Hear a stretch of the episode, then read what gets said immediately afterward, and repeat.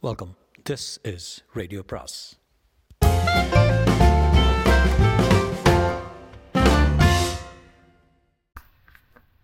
அனைவருக்கும் அன்பு வணக்கம். சுஜாதாவின் மற்றொரு நாவல் இந்த நாவலின் பேர் உள்ளம் துறந்தவன். Um, I don't if you've seen movie called return Return அப்படின்னு ஒரு romcom I think it came nineties நைன்டீஸ்ன்னு நினைக்கிறேன். டேவிட் காவ்னி ஆக்ட் பண்ண படம்.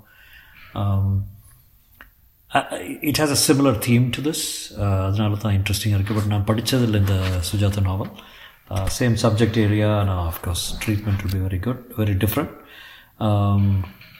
இதை பற்றி அவர் பின்னால் என்னமோ எழுதியிருக்கார் பார்க்குறேன் உள்ளம் துறந்தவன் கல்கி இதழில் தொடர்கதையாக வந்தபோது வாசகர்கள் வாசகர்களின் பேராதரவை பெற்றது.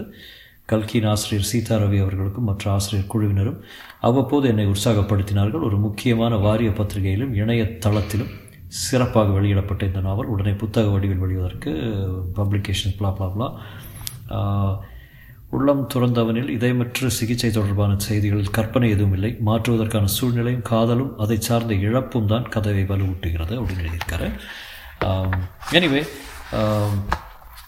I would say about நாலு நாவல் தான் பாக்கி சுஜாதாவது பண்ணுறதுக்கு I um, think this is number four uh, அதுக்கப்புறம் இன்னொரு மூணு நாவல் அதோட Sujatha I think I be completing anyway உள்ளம் துறந்தவன் பாகம் ஒன்று. எப்போதாவது மஞ்சரி இரவில் திடுக்கிட்டு ஏசி இருந்தும் வியர்வை வெள்ளத்தில் எழுந்திருக்கும் போது கனவின் விளிம்பில் அந்த விபத்தை மறுபடி வாழ்வாள். அது வந்த விபத்தா? வரப்போகும் விபத்தா என்பது பற்றி குழப்பமாக இருக்கும். இந்த வருஷம் மழையை சற்றும் எதிர்பாராத சென்னை திண்டாடியது. குடைகள் விரிய மறுத்தன பல்புகள் எரிய மறுத்தன வாகனங்கள் புறப்பட மறுத்தன பேருந்துகள் நிற்க மறுத்தன சாக்கடைகள் பாய மறுத்தன துணிகள் காய மறுத்தன. நுங்கம்பாக்கத்தில் ஒரு திங்கட்கிழமை. ஹாட்டோஸ் ரோடை ஒட்டிய ஒரு சாலையில் அந்த நவீனமான கட்டடத்தின் உச்சி மாடியில் இருந்தது இன்சாஃப் நிறுவனத்தின் போர்டு ரூம் சுற்றிலும் நீல கண்ணாடிகள் சென்னையின் மழையோசைகளை மழுப்ப நீண்ட முட்டை வடிவ வேச மேசையை சுற்றி பல இருக்கைகளில் பல வகை செருக்குகளுடன் விருப்பு வெறுப்புகளுடன் உட்கார்ந்திருந்தவர் அனைவரும் பெரும்பாலும் ஐம்பது வயதுக்கு மேற்பட்ட போர்டு மெம்பர்கள் பென்ஸ் டொயோட்டா டயபெட்டிஸ் பைபாஸ் பெரிய மனிதர்கள். ஜன்னலுக்கு வெளியே நகரத்தின் தவிப்பை அறியாத கவலைப்படாத வேறு உலகம். நீங்கள் போகலைன்னா சரிப்பட்டு வராது இந்தர். இந்தர் என்றது சேர்மேன் ராகவேந்தரை. சேஃபாகவே முதல்ல அனுப்பிச்சு பார்ப்போமே அப்புறம் போய் சேர்ந்துக்கிறேனே. ராகு உனக்கு ஏதாவது ப்ராப்ளமா?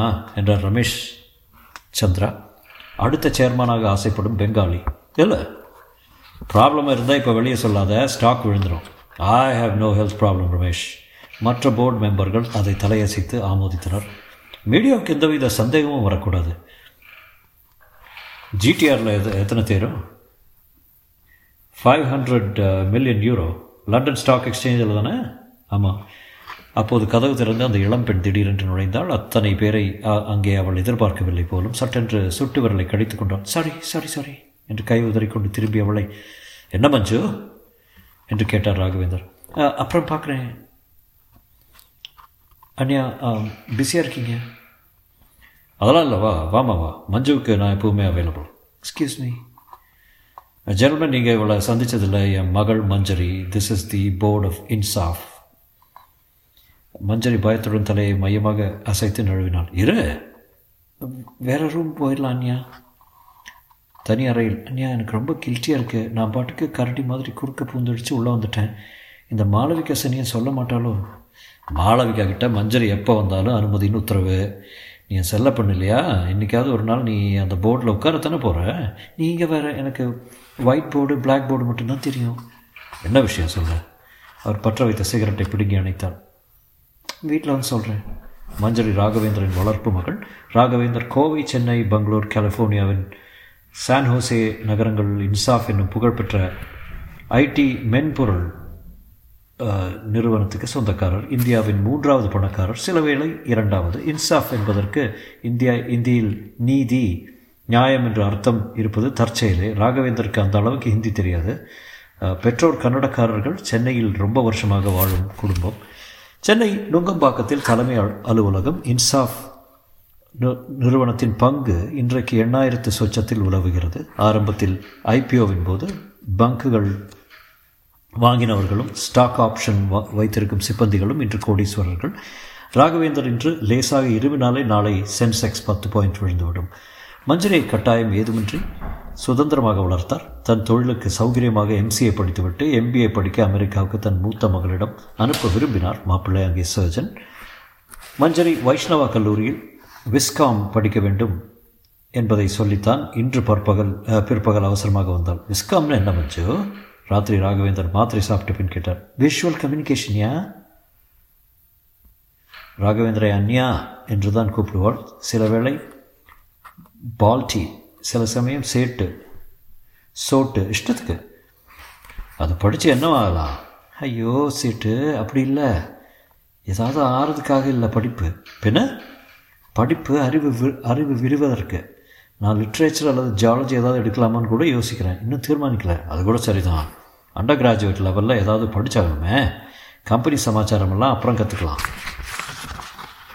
சான்ஸே இல்லை. நான் ஃபேஷன் டிசைன் போகிறேன் மெடிக்கல் படியேன். என் பலவீனமான ஹிருதயத்துக்கு பாதுகாப்பாகவும் பாலாவும் சந்தோஷப்படுவார் நோ வே உங்கள் ஹார்ட்டுக்கு என்ன? பலமாக தான் இருக்குது இல்லை நான் ட்ரெக்கிங் போகலாம்னு யோசிக்கிறேன். ட்ரெக்கிங் ஆமாண்யா உனக்கு யார் இந்த மாதிரி ஸ்க்ரூபால் ஐடியாலாம் சொல்லித்தராங்க? கோயம்புத்தூர்காரனா? இரண்டாவது மாப்பிள்ளை நாகரத்னத்தை சொல்கிறார். யாராக இருந்தாலும் கூட்டிட்டு வா. பலி போடணும். ட்ரெக்கிங் போகிறதும் ஒரு வித ஒரு வகையில் கல்வி தான் அதாவது ஒரு மலை இல்லை குன்று மேலே ஏறிட்டால் பரீட்சை பாஸ் பண்ணி டிகிரி வாங்குற மாதிரி. அப்படித்தானே? கேலி பண்ணுற சேச்சே அதாவது படிக்கிறதா தீர்மானிச்சா எனக்கு சந்தோஷம். ஜாகிரஃபின்னு கேட்ரிங்னு ஜேர்னலிசம்னு ஃபேஷன் டிசைன்னு தினம் மாற்றிக்கிட்டே இருக்கேன். ஏதாவது சீக்கிரமாக சொல்லு எனக்கு பெரிய யூரோப்பியன் ட்ரிப்பே இருக்குது நானும் வரட்டுமா? பிஸ்னஸ் ட்ரிப் கண்ணு. ஜிடிஆர் இஷ்யூ போயிட்டு வந்தப்புறம் நாமெல்லாம் மெடிட்டரேனியன் ஸ்டார் க்ரூஸ் போகலாம் இதே வருஷம் வருஷம் சொல்லிட்டுருங்க என்றாள் மரகதவல்லி. ஆமாண்யா என்று மஞ்சரி தலையாட்டினாள். மாப்பிள்ளைகிட்ட போய் ஹார்ட்டை ரிப்பேர் பண்ணிக்கிட்டு பத்து வயசு குறைச்சிட்டு வர போகிறேன் பாரு. இதை போய் வெளியில் சொல்லி வைக்காத. மரகதவல்லி தெரியாமல் தான் கேட்குறேன் என்ன பண்ணுறது உங்களுக்கு? முன்ன மாதிரி நடக்க முடியல. பல்லு வலிக்குது. மஞ்சரி சிரித்தாள். சில வேளையில் தோள்பட்டையில் வலி. அண்ணியா சும்மா பயங்காட்டாதீங்க உங்களுக்கு ஒன்றும் இல்லை. மஞ்சு உங்கள் அப்பாவுக்கு இதயமே கிடையாது. அப்புறம் எப்படி வெளி வரும்? அதைத்தான் நான் இப்போது இழந்துட்டேனே மதுபாலா கிட்ட. மதுபாலா? இளமையில் உங்கள் அப்பாவோட அது என்னங்க? கனவு கன்னி ஆர்பார் படத்தை ஆர்பார் படத்தை. ஐம்பது தடவை மிஸ்டர் அண்ட் மிஸ்ஸஸ் ஐம்பத்தஞ்சு தடவை பார்த்துருக்கேன். மஞ்சரி சட்டென்று நெற்றியை சுருக்கி கொண்டோம் உங்களுக்கு நான் இன்ஜினியரிங் படிக்கணும் இன்ஜினியரிங் இன்ஜினியரை கல்யாணம் பண்ணிக்கணும் அப்படித்தானே? அதெல்லாம் வேண்டாமே. உனக்காக விஜய் காத்துட்ருக்கானே. ஒரு ஃபோன் போட்டால் ஓடி வந்துடுவான் என்றால் மரகதம். கல்யாணம் இதுக்கு நல்ல கேள்வி. ஒரு ஆளை பார்த்தா கல்யாணம் பண்ணிக்கணும்னு தோணும் விஜயை பார்த்தா எனக்கு தோணலை. நீ அவனை எப்போ எப்போ பார்த்த? ஃபோட்டோவில் பார்த்தேம்மா பிடிக்கல பேசுகிறதே புரியல. ரொம்ப சௌகரியம் தெரியுமா? உனக்கு அமிதாப் பச்சனை தான் பிடிக்கும்ல? அவன் யார்? விவேக் ஓபராயா? அதெல்லாம் அப்போ இப்போ அர்ஜுன் ராம்பால் தந்தையின் முகத்தில் கவலைப்படுவதை உணர்ந்தாள். கோவமா? என்று முகத்தை சிரிப்பினாள். சேச்சா சான்ஸே இல்லை. உன்னை எப்படி கோவிச்சுக்க முடியும்? உனக்கு யாரை பிடிச்சிருக்கோ அவனை காட்டு. கல்யாணம் பண்ணி வச்சிடலாம். பிடிச்ச மாதிரி யாரும் வரலையே. எல்லோரும் எல்லாருக்கும் எப்படியோ நான் உங்கள் மகங்கிறது தெரிஞ்சிடுறது. உடனே வழியறாங்க வழியாத ஆளை யாராவது மாட்டுவான். அவன் பேர் அழகேசன் ஜெமினி ஃப்ளைஓவரை ஒட்டிய அரோமா என்னும் காஃபி ஷாப்பில் வெயிட்டர். மஞ்சரியிடம் கோபித்துக் கொள்வது யாருக்கும் கஷ்டம். அவள் இருப்பிடத்தில் சதா கலகலப்பும் இருக்கும். ஆண் பெண் வித்தியாசமின்றி சமூக வேறுபாடுகளின்றி எல்லாருடனும் இனிதாக இயல்பாக பேசுவாள். யாராவது பேசினால் பாசாங் இல்லாமல் முகத்தில் முக்கால் பாகம் விரிந்த பெரிய கண்களுடன் ஆர்வமாக நெற்றி சுருக்கி கொண்டு நாம் சொல்லும் விஷயம்தான் அவளுக்கு உலகிலேயே அதிக முக்கியமானது போல கவனிப்பாள் பார்த்த கணத்திலே நம் சுயசரிதை அனைத்தையும் அவளுடன் பங்கு கொள்ள தோன்றும். உடனே அவளை நேசிக்க வைக்கும். பலவீனமுள்ளவர்கள் பேப்பர் பென்சில் எடுத்து கவிதை எழுத விரும்புவார்கள். பன்னிரெண்டிலிருந்து பதினெட்டு வயது வரை இளைஞர்கள் சந்தித்த மறுகணம் காதல் வசப்படாவிட்டால் சம்திங் ராங் திடீர் திடீரென்று எதிர்பாராத காரியங்கள் செய்வாள். ஒருமுறை அமெரிக்காவில் சர்ஜன் பாலாவின் மகன் விஜயுடன் டெலிஃபோனில் பேசிக் கொண்டிருக்கும் போது உங்கள் வீட்டில் என்ன இருக்க? இடுப்பு வழியா மூவா? என்றாள். ஆயு நர்ஸ் என்று கேட்டான். எதிர்பாராத தன்மைதான் அவள் சிறப்பம்சம். இத்தனைக்கும் அழகி என்று உடனே சொல்லிவிட முடியாது. பத்து நிமிஷம் உற்று பார்த்து பேசினால் அவள் உண்மை அழகு புலப்படும். உயரமும் இல்லாமல் குள்ளமும் இல்லாமல் கச்சிதமான உடல் அமைப்பு இடக்கை பழக்கம். ஆக்வலின் நோஸ் டிக்ஷனரி பாருங்கள். எல்லாவற்றிற்கும் ஓரளவுக்கு ஆர்வம். அதில் எதில் ஆர்வம் என்பது தினம் தினம் மாறும். ஒரு நாள் இக்கேபானா ஒரு நாள் கர்நாடக சங்கீதம் ஒரு நாள் சுடான் நாட்டு பட்டினி குழந்தைகள் ராகவேந்தர் மஞ்சரியின் பெற்ற தகப்பன் அல்ல. அவள் தாய்க்கு ராகவேந்தர் தமையன் உறவு. மஞ்சரிக்கு நாலு வயசு இருக்கும்போது தாய் தந்தையர் இருவரும் ஒரு சாலை விபத்தில் இறந்து போனார்கள். ராகவேந்தர் வெளிநாடு போயிருந்ததால் அவர்களுடைய அண்ணா பெண் கல்யாணத்துக்கு ஈரோடு போய்விட்டு கல்யாணம் பார்த்துவிட்டு ராகவேந்தரை வரவேற்க இரவோடு இரவாக சென்னைக்கு திரும்பிய போது மாமண்டூர் அருகில் இருட்டில் நிறுத்தி வைத்திருந்த லாரி மோதி விபத்து. அதிசயமாக தப்பித்த மஞ்சரிக்கு அந்த சம்பவம் நல்ல வேளை ஞாபகமே இல்லை. பெற்றோரையும் ஞாபகம் இல்லை அம்மாவும் அப்பாவும் இருக்கும் ஒரே ஃபோட்டோத்தில் ஃபோட்டோவில் தான் நிற்பதை உணர்ச்சி ஏதும் இல்லாமல் பார்த்திருக்கிறாள் அவர்கள் இருவரும் ஜுரம் வந்து செத்து போனதாகத்தான் மரகதவல்லி மர மரகதவல்லி சொல்லியிருக்கிறாள் அவள் தான் அம்மா ராகவேந்தர் தான் அப்பா. எப்போதாவது மஞ்சரி தனியாக படுக்கையில் திடுக்கிட்டு ஏசி இருந்தும் வியர்வை வெள்ளத்தில் எழுந்திருக்கும் போது கனவின் விளிம்பில் அந்த விபத்தை மறுபடி வாழ்வாள். அது கடந்த காலமா எதிர்காலமா என்கிற குழப்பத்தில் சற்று நேரம் அழுவாள். எப்போதாவது தான். ராகவேந்திரம் மரகதவல்லியும் மஞ்சரியை மற்றொரு மகள் போலத்தான் ஏன் அதைவிட செல்லமாக வளர்த்தார்கள்? அவர்களுக்கு சொந்த மகளிர் இருவர். சின்ன மாப்பிள்ளை சரியில்லை. தூரத்து உறவு. கம்பெனியில் வேலை போட்டு கொடுத்ததில் பணத்தை கையாண்டு விட்டு ஆடிட்டர் அதை கண்டுபிடித்து மாப்பிள்ளையை வேலையை விட்டு நீக்கும் அளவுக்கு ரசாவாசமாகிவிட்டது. மூத்த மாப்பிள்ளை அமெரிக்காவில் கிளீவ்லண்டில் பெரிய சர்ஜனாக இருக்கிறார். அவர்களுக்கு ஒரு மகன் ஒரு மகள். இருவரும் அமெரிக்காவில் பிறந்து வளர்ந்தவர்கள். மகன் விஜய்க்கு மஞ்சரியை கொடுக்க ராகவேந்தருக்கு ஒரு ஆசை உள்ளது. அதை மரகதவல்லியிடம் சொல்லியிருக்கிறார். விஜயை மஞ்சரி சின்ன வயதில் பார்த்திருக்கிறார் இரண்டாவது மாப்பிள்ளை நாகரத்னம் கல்யாணி தம்பதிக்கு ஒரு பையன் பெயர் சரவணன் இரண்டு பெண்கள் அமிர்தா ரோஹிணி. ஒருத்தி டென்த் மற்றவள் எயித். கோவையில் படிக்கின்றனர். மாப்பிள்ளைக்கு வேலை வெட்டி கிடையாது. மாமனார் ஏற்படுத்திய பணத்தில் வசதியாக வாழ்ந்தாலும் அவ்வப்போது உங்கப்பன் உங்கப்பன் என்று பிரித்து பேசி கல்யாணை நச்சரிக்கும் குணம் நாகரத்னத்துக்கு. இத்தனைக்கு உறவு வேறு. சரவணனை பெரியவரின் செல்லப்பெண் மஞ்சரிக்கு கல்யாணம் செய்து கொடுக்க பிரயத்தனங்கள் வேறு. மஞ்சரிக்கும் ராகவேந்தரின் மகள் மற்ற மக்கள்களும் மகள்களுக்கும் வயசு வித்தியாசம் அதிகம். அதனால் மஞ்சரி ராகவேந்திரன் கடைசி செல்ல மகளாக சில சமயம் பேத்தியாக கருதப்பட்டால் இது பற்றி குடும்பத்தில் அதிருப்தி மற்றவர்கள் பெரியவரிடம் ஏதாவது கேட்க வேண்டுமானால் வஞ்சரி மூலமாகத்தான் கேட்பார்கள். கம்பெனி ஷேர்கள் பெரும்பாலும் ராகவேந்திரன் பெயரிலும் மரகதவல்லியின் பெயரிலும் இருப்பதும் மாப்பிள்ளைக்கு சல்லிக்காசு இல்லாததாக இல்லாததும் பெரிய பெரிய மனத்தாங்கள். சர்ஜன் பாலா எப்போதாவது இந்தியாவுக்கு வரும்போது அவரை கேளு கேளு என்று தொண அவருக்கு பணம் தேவையில்லை கேட்க மாட்டார். யாரும் நேரடியாக ராகவேந்திரன் எதிர்க்க மாட்டார்கள். பயம். எல்லோரும் சண்டை போடாமல் வசதியாக வாழலாம். அதற்கான ஏராளமான சொத்து தோப்பும் துறவுமாக ஊருக்கு ஊர் பங்களாக்களாக இருந்தும் குடும்பத்தில் அமைதி இல்லை. அனைத்தும் மஞ்சரிக்கு போகப் போகிறது என்கிற சந்தோஷத்தை யாரும் வெளிப்படையாக சொல்ல மாட்டார்கள். இந்த கதையின் முக்கியமான சம்பவமே மே மாதம் இருபத்தொன்றாம் தேதி வெள்ளிக்கிழமை என்று நிகழ்ந்தது. மாலை மஞ்சரி தன் சிநேகிதிகளுடன் அப்ளிகேஷன் வாங்க Stella Maris Ethiraj WCC Meenakshi MOP என்று தெரிந்துவிட்டு ஃப்ளைஓவர் தாண்டி நுங்கம்பாக்கம் ஹைரோடு துவக்கத்தில் இருந்த ஒரு நவீன காம்ப்ளெக்ஸில் அரோமா என்கிற காபி ஷாப்பில் அது இன்சாஃப் நிறுவனத்தினுடையது என்பது மஞ்சரிக்கு தெரியாது. கும்மாளமாக கேப்புச்சினோ ஆர்டர் செய்திருந்தால் வெயிட்டர் தூய ஆங்கிலத்தில் பேசியது சிரிப்பாக வந்தது. காஃபி வருவதற்கு சரியாக ஏழு நிமிஷம் ஆகும். அதுவரை இந்த ஹைகோ கவிதையை ரசித்துக் கொண்டிருக்கலாம் என்று ஒரு சிறிய பூ போட்ட காகிதத்தை கொடுத்தான். கடற்கரையில் திரும்பி பார்த்தால் என் கால் பதிவுகளை காணவில்லை. இலகின் கிரேட் போயம் அர்த்தம்தான் புரியல என்றாள் ஒருத்தி. நண்டு கொண்டு போயிடுச்சா? வெள்ளிமணி போல அவர்களிடம் சிரிப்பு பீரிட்டது இல்லைங்க மனிதனின் பதிவுகள் எவ்வளோ சீக்கிரத்தில் மறக்கப்படுகிறது என்று சொல்லுது கவிதை. கரெக்ட் அவர்கள் கைத்தட்டினார்கள் உங்களுக்கு இதுக்கு சம்பளம் உண்டா? சம்பளம் உண்டா? உங்களுக்கு இதுக்கும் சம்பளம் உண்டா? இல்லைங்க ஒரு கப் காஃபி உண்டு. அவர்கள் ரசி ரகசியமாக சிரித்து கொண்டார்கள். அப்போதே அவர்கள் அந்த இளைஞர்களால் கவனிக்கப்பட்டார்கள்.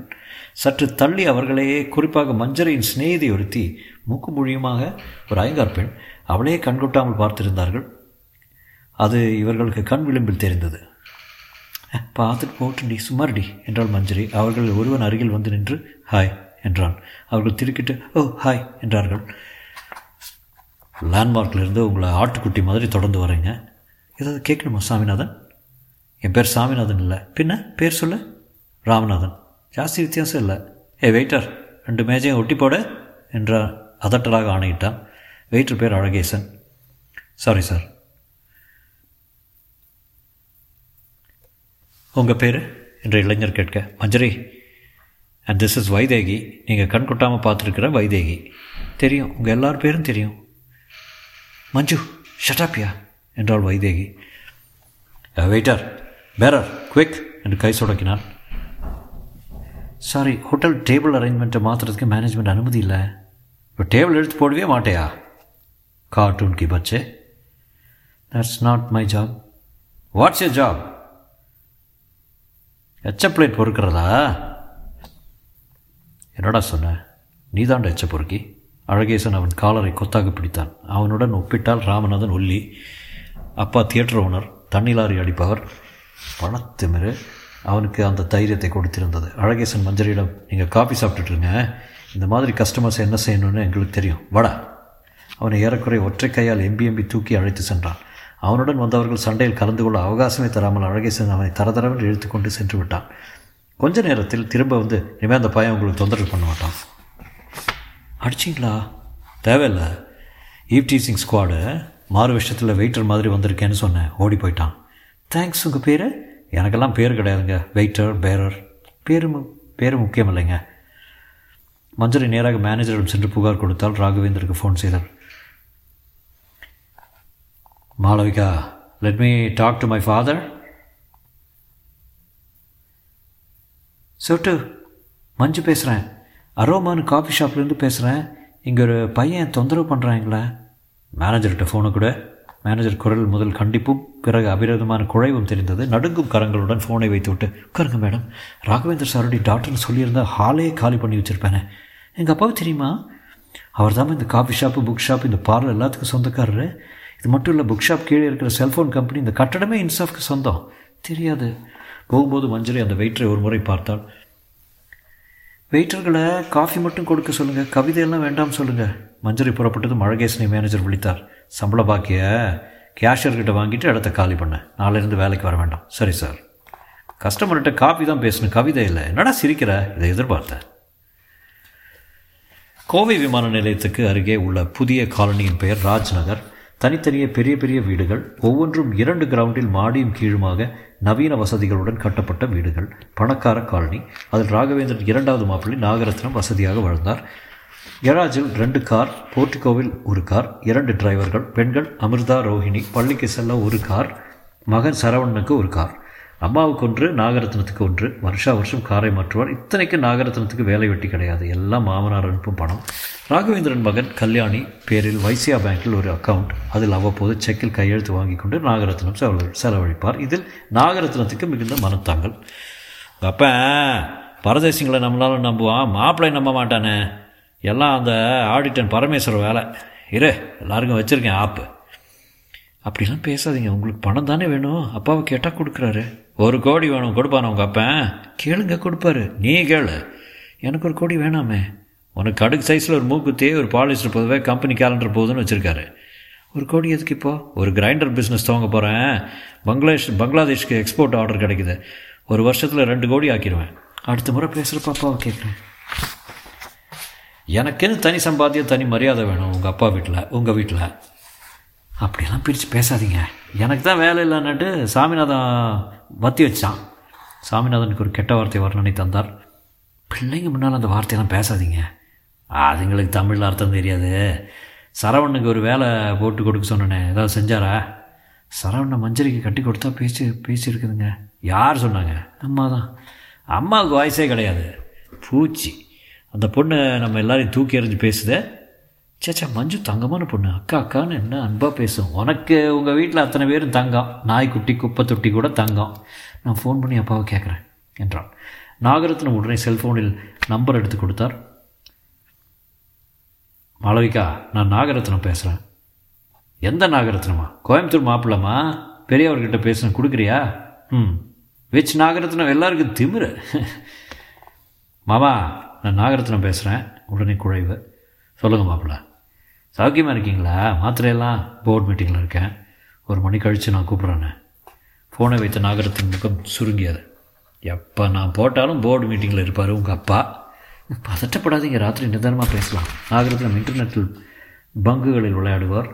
சில நாட்களில் நாற்பதாயிரம் ஐம்பதாயிரம் இழப்பார். சில நாள் பத்தாயிரம் வந்தால் குதிப்பார். அவருக்கு கந்து வட்டிக்காரர்களிடம் ஐம்பது லட்சம் கடன் இருந்தது. அதை மான மனைவியிடமோ மாமனாரிடமோ சொல்லவில்லை. ஆனால் ராகவேந்தருக்கு அது தெரியும். மாமனார் பெயரை சொல்லி நிறைய கடன் வாங்கியிருக்கிறார். மாமனார் எப்படியும் கொடுத்து விடுவார் என்ற நம்பிக்கையில் கடன் கொடுத்திருக்கிறார். கடன் கொடுத்திருக்கிறார்கள். காட்டனிலும் சிங்கிள் டிஜிட் லாட்டரியிலும் நிறைய விட்டிருக்கிறார். மா மனைவிக்கு தெரியாமல் குடிப்பழக்கமும் ஜங்ஷன் அருகே பெண் சகவாசமும் உண்டு. வெளிப்படையாக மாமனாரிடம் பேசும்போது மிகுந்த மரியாதையுடன் தான் பேசுவார். இன்சாஃபில் அவர் கையாடிய பணத்துக்கு ஜெயிலுக்கு போயிருக்க வேண்டும். மன்னிக்கப்பட்டு இன்று பெரிய மனுஷனாக உலவுகிறார். ராத்திரி தன் தாய் மரகதவல்லிக்கு கல்யாணி ஃபோன் செய்தாள். என்ன கல்யாணியே ஒன்றும் இல்லைம்மா மாப்பிள்ளைக்கு ஒரு கோடி ரூபா வேணுமா? புதுசாக பிஸ்னஸ் துவங்குறாரா? நிறைய லாபம் வருமா? ஏன் பணம் பத்தலையா? இல்லைம்மா. தனக்குன்னு ஒரு தொழில் ஒரு மரியாதை வேணுங்கிறார். என்னை போட்டு புள்ளப்பூச்சி மாதிரி பிடுங்குறாரு. ஒரு கோடியா? ஆமாம் என்கிட்ட அத்தனை பணம் இல்லையே. எல்லாம் உங்கள் அப்பா ஷேராக கொடுத்தது. உங்ககிட்ட கேட்கலம்மா அப்பா கிட்ட ஏதோ பக்கத்துலேயே இருக்கார் பேசு. கல்யாணி இதை எதிர்பார்க்கவில்லை. என்ன கல்யாணே? மத்தியானம் நாகு ஃபோன் பண்ணியிருந்தேன் நான் மீட்டிங்கில் இருந்தேன் யூரோப் போகிறேன் அதில் பிஸியாக இருந்துட்டேன் கூப்பிட முடியல. அப்பா இவருக்கு ஒரு பிஸ்னஸ் ஆரம்பிக்க ஒரு கோடி வே ரூபா வேணுமா? என்ன பிஸ்னஸ்ஸு என்னவோ கிரைண்டரு பங்களாதேஷ்னு சொன்னார். பங்களாதேஷில் கிரைண்டரா அங்கே எல்லோரும் மீன் சாப்பிட்றாங்கம்மா. பெருசாக சிரித்தார் அப்பா கேட்க சொன்னார் கேட்டேன்ப்பா. கோவிச்சுக்காதீங்கம்மா ஒரு கோடி கொடுக்குறத பற்றி இல்லை. நாகு பக்கத்தில் இருக்காரா? இல்லை வெளியே போயிருக்காரு. முதல்ல எட்டு மணிக்குள்ளே கிளப்பிலேருந்து வீட்டுக்கு வர சொல்லு ரூபா தரேன். வந்துட்டார்ப்பா. இந்தாங்க பேசுங்க. நாகு லேசான போதையில் மூச்சில் வாட்கா மனத்துடன் இருந்தாலும் மரியாதையுடன் பேசினார். மாமா என்ன நாக ஏதோ கிரைண்டர் பங்களாதேஷன் கல்யாணம் சொல்லிச்சே? ஒரு எக்ஸ்போர்ட் ஆர்டர் வந்திருக்கு மாமா.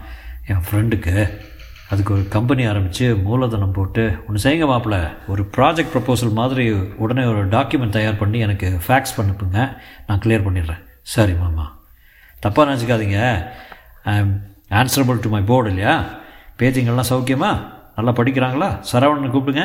அவன் இன்னும் வரல. இன்னுமா? கோயம்புத்தூரில் அஸ்தமிக்கலையா இன்னும்? படிக்க போயிருக்கான் குரூப் ஸ்டடி படித்தா சரி பொண்ணுங்களாவது நல்லா படிக்குதா? அதுங்களும் ஊர் சுற்றுதுங்களா நல்லா படிக்கிறாங்க மாமா. ஃபோனை வைத்ததும் அப்பனுக்கு நம்ம எல்லாமே நக்கல் தான். ப்ராஜெக்ட் ப்ரப்போசலாம் போர்டில் சேங்ஷன் வாங்கணுமா? கதை. இல்லைன்னு சொல்கிறதுக்கு இப்படி ஒரு தந்திரம். வெச்ச காசு. எனக்கு பணம் வேண்டாம்னு சொல்லிடுறேனே சரிங்க என்றார் கல்யாணி. ராத்திரியே நாகரத்னம் அந்த ப்ரப்போசலை தயார் பண்ணி மெயில் அனுப்பினார். தொடரும்.